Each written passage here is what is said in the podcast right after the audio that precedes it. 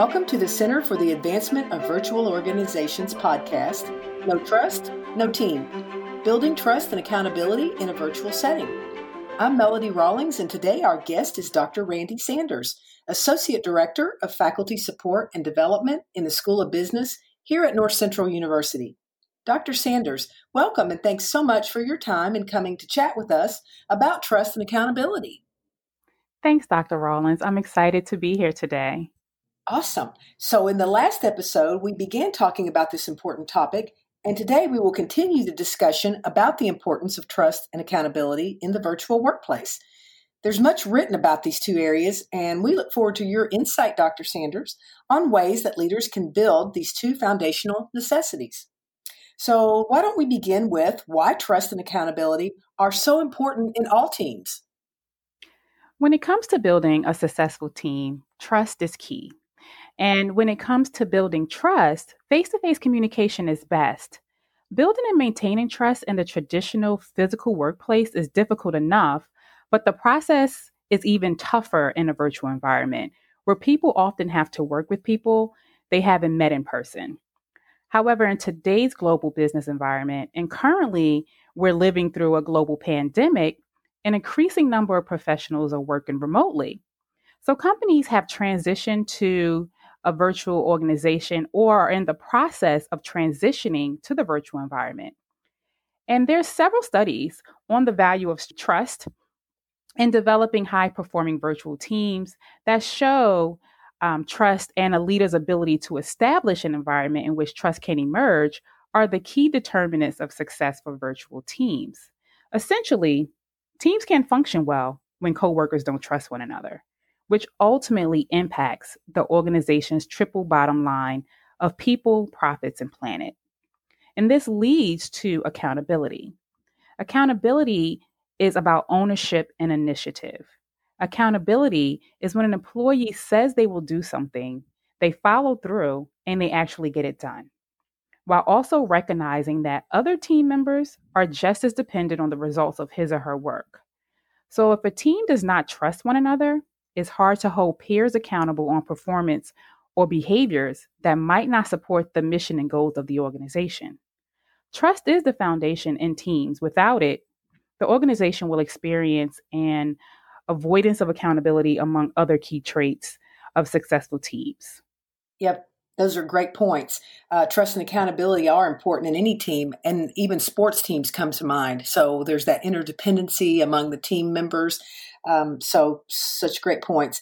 But I'm wondering if there's a difference in how leaders achieve success in these two areas uh, between traditional and the virtual workplaces. So, would you share your thoughts on how building trust in virtual teams compare to building trust in traditional teams? And could you give us some examples? Sure, sure. So, the traditional team in an organization consists of individuals working in physical proximity, right? Therefore, in the traditional teams, trust is developed working closely on a, on face-to-face um, projects and through the exchange of information during informal discussions, like the water cooler analogy. They have those conversations, those informal conversations there.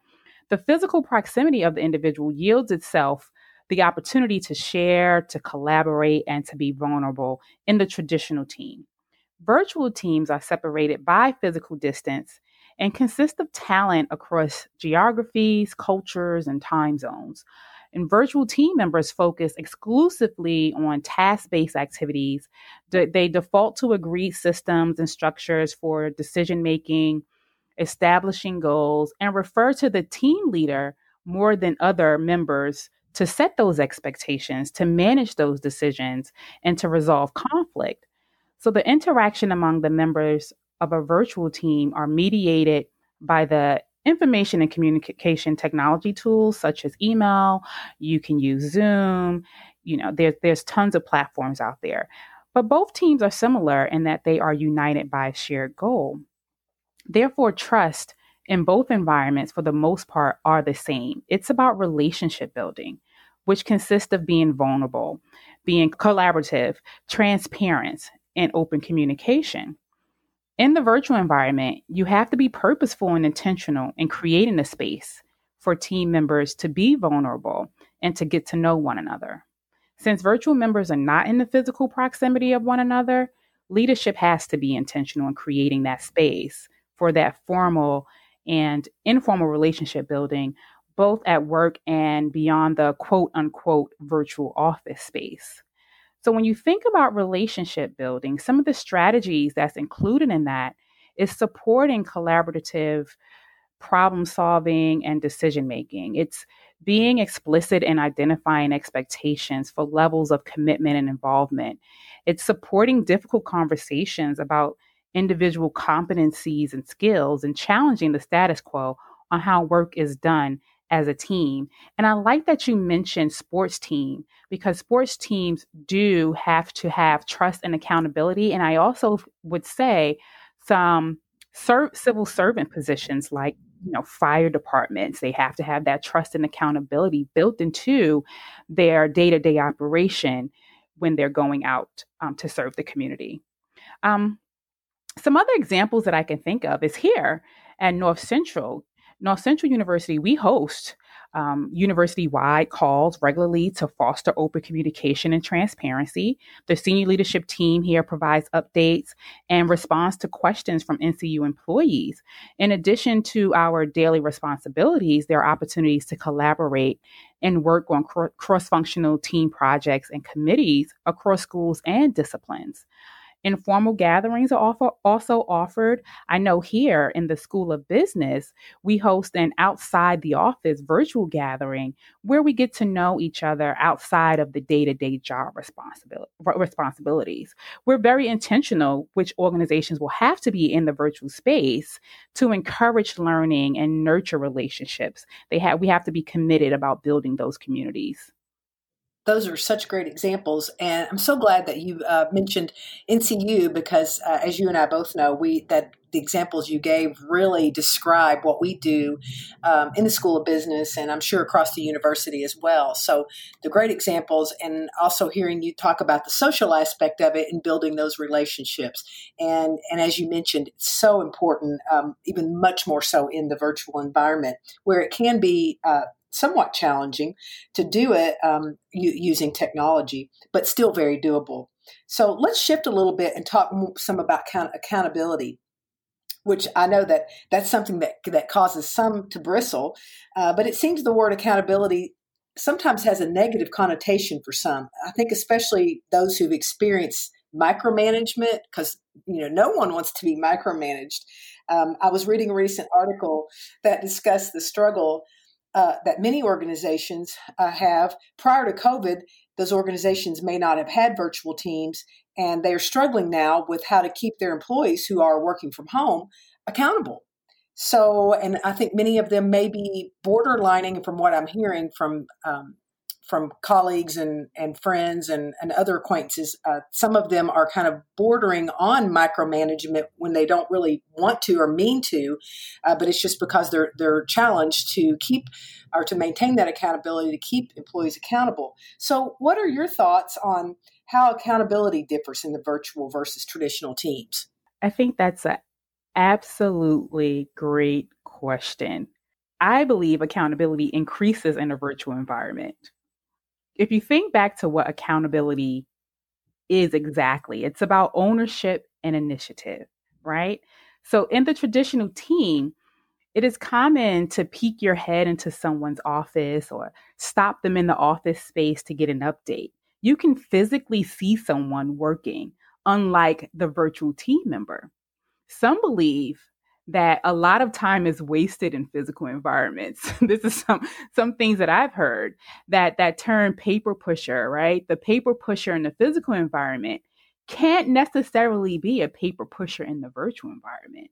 The policies that are established in the physical environment that people um, may have um, they may have been relaxed are now actually being regulated in the virtual environment. So, for example, if you were you are expected to report at 9 a.m. to your physical location of employment and you get there 9 10, it, it's, it's probably okay.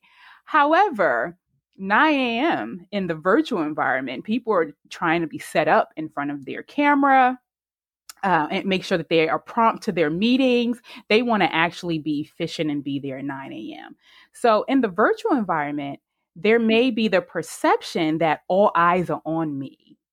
And since this pandemic, I'm glad you brought that up. I think for many organizations that were not virtual before, but had to make the shift, are struggling with accountability and have a tendency toward micromanaging their employees because they can't see them. And it can lead to the feeling that the employees are not being trusted to do the work. And I don't say this to be negative. When people are transitioning to a swift change, such as this global pandemic, they are out of their comfort zones.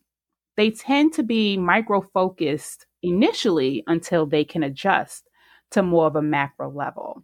So there's a difference in looking engaged or being engaged in a face to face meeting that's taking place in a boardroom versus in a Zoom meeting.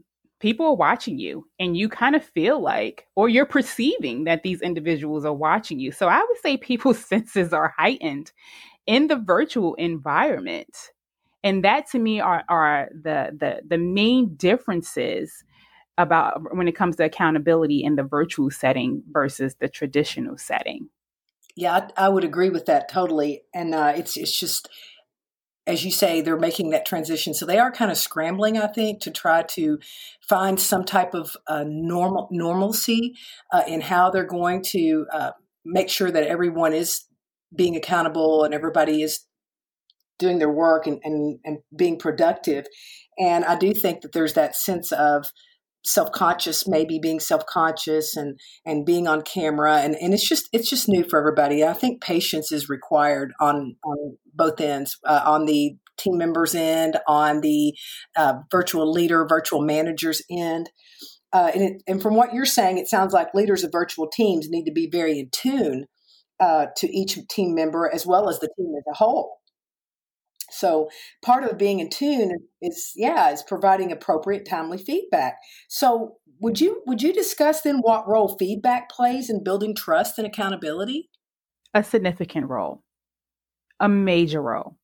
All members in the organization need to be provided constructive guidance and positive reinforcement feedback to strengthen trust and accountability. And I say all members, so that stems from the very top, leaders down to your team members feedback needs to be all inclusive. It needs to go from leader to team member as well as team member to team member. The absence of feedback leads to the fear of conflict. And I know we kind of talked about or alluded to this in the previous um, question. However, um, there's author Patrick Lencioni. He's an expert in team development and organizational health. And he talks about the fear of conflict in his book, The Five Dysfunctions of a Team. I think it's a fantastic book that all organizations should should use um, when they're they're trying to uh, formulate their teams and and try to have more successful teams within their organization. He eloquently explains that teams need to engage in productive conversation, which he calls productive conflict. Um, the sole purpose of those conversations is to produce the best possible solution for the advancement of the organization. The organization consists of individuals and the overall mission and goals of the organization. So, in doing so, the team discusses and resolve issues more quickly and emerge from sometimes heated debates with no residual feelings or collateral damage but with their eagerness and readiness to take on the next important issue. Again, we have to provide that space and or that platform for these healthy discussions to occur because uh, and build excuse me build trust and accountability in that particular space. Team members are contributing when they are heard and their voices factored into the conversation. It just eliminates or minimizes artificial harmony. So feedback plays a significant role in building that trust and accountability and and you have to create that space and allow for conversation healthy conversation productive conversation healthy debate. Some people may call it conflict but it's a healthy debate for the betterment of the individual as well as the organization That's great um, advice and, uh, and very thought provoking insight. Uh, good food for thought for sure. So it reminded me when you were when you were saying that um, about the feedback. It reminded me of One Minute Manager, the book by Ken Blanchard. And while that you know was written wasn't written about virtual teams, the principles still apply, uh, and the focus is on the timeliness of feedback. And so when someone's doing something uh, a good job on something, uh, the manager, the leader should provide that feedback as immediately as possible. And the same thing when they're uh, doing something, maybe that's they're making an error or doing not doing something the way it should be done, um, then you let them know right away and you don't wait. So feedback is just yeah, it's so important. So thank you for that. Um, and what do you see, Dr. Sanders, as the greatest challenges of building trust and accountability? Conflict as we just was talking about. Um, not sharing information can be a challenge. Low engagement with the team, not actively engaging, not being purposeful in your engagement, lack of transparency, open communication, not being honest or or operating from a place of integrity, making sure that we are communicating information can be some challenges um, to building trust and accountability within a team, lack of commitment, right? So, as the leader as well as a team member, we both have to demonstrate a level of commitment in order to forge those trusting bonds. And inattention to results. Inattention to results, if someone is laxed, anyone is laxed, that's going kind of that's going to become I don't quote unquote the norm or you're setting a precedent that is okay. And if you if you have this expectations for one individual or a few individuals and not necessarily the collective then that's also going to put a ridge in trust and accountability. So to me those are the greatest challenges when it comes to building trust that organizations need to be mindful of you are so right. Um, and I love that you continued with the conflict part because that is just so true. And you know, when we when people hear the word, I think from based on what I've research I've read and uh, different and just experience too, when people hear the word conflict, they automatically just kind of kind of bristle up maybe or just kind of or shy away or uh, it's you know the old fight or flight thing but it doesn't have to be that way having conflict can be so productive and and and that's been that's been proven out in research that it can lead to better problem solving, uh, better solutions. If people would just you know realize that and and not have to think of it in such a negative way. So so thank you so much for bringing that up. Um, Dr. Sanders, this has just been so insightful, and the information you've shared with us today so helpful. Are there any additional tips or advice you would um, leave with us today regarding accountability, trust, and accountability for virtual leaders? Yes, I would say give trust from the very beginning. Don't expect employees to earn your trust over time. Instead, give them trust right away. You, as you mentioned, even with the feedback, you want to be quick, you want to give swift feedback, you want to trust from the onset. You can communicate trust through eliciting feedback on big projects, encouraging the team to take initiative, or providing opportunities for professional development. There's many ways to develop trust from the very beginning. And by creating kind of these positive experiences for employees right off the bat, you'll build a team that's motivated, trusting, and happy. I would also share judge your employees on the outcome. Um, as companies begin to transition from traditional companies to virtual, productivity shouldn't necessarily be measured by how busy an employee seems to be. Instead, it should be measured by how much work the employee actually gets done. So I would say as long as deadlines are being met and the work is of high quality, how busy the employee looks while doing it doesn't necessarily matter. Another, set clear goals, expectations, and policies. Just because someone is in a virtual office instead of a physical office space doesn't mean that they shouldn't meet certain expectations or goals. You have to make certain, everyone knows what's expected of them, what happens if they don't meet their expectations. And we we talked a little bit about effectively communicate. Leaders need to effectively communicate with the team regarding projects and what they need to do. Team members also need to be able to effectively communicate with one another. Working in virtual teams is different. Is different than being in person. You can't just walk into that office and ask a question. However, sometimes it's it's a little bit better. There tends to be, you know, less of the chit chatter that's happening, and because communication um, is often done through email and messenger, there's a copy of what has been said for later reference, so you have that documentation. Have realistic measures. Since we're working in the virtual space instead of a physical one, you need to have different ways of measuring success and failure.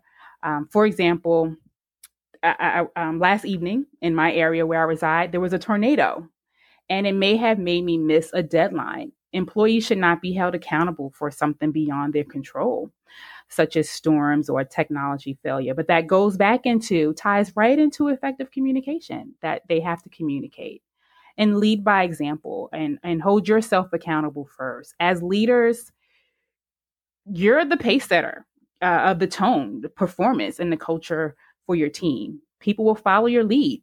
You need to complete tasks that have been assigned to you by the timeline you agreed on. You need to be responsible for the success of your team and make the effort to support your team whenever needed.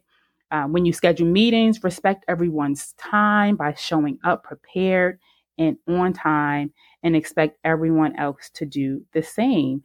When team members, including leaders, consistently demonstrate ownership and accountability, trust is formed.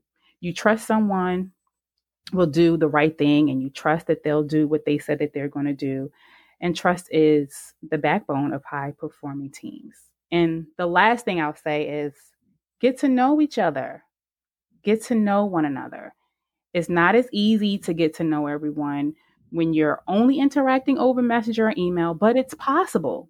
So you have to be intentional, take the time to do a one-to-one video chat with with colleagues every now and then, get to know them a little bit on a more personal level. Doing so will help you learn their strengths, their weaknesses, and it's easier to keep a person accountable for tasks when you know you've given them something that they can actually do. Oh, such great advice. Thanks so much for joining us in support of the Center for the Advancement of Virtual Organizations. We truly appreciate your insights and great practices that you've shared, which I'm sure will be helpful to our listeners. Thank you, Dr. Rawlings. I really enjoyed being your guest today, and I appreciate North Central University and the CAVO Center for all that it does.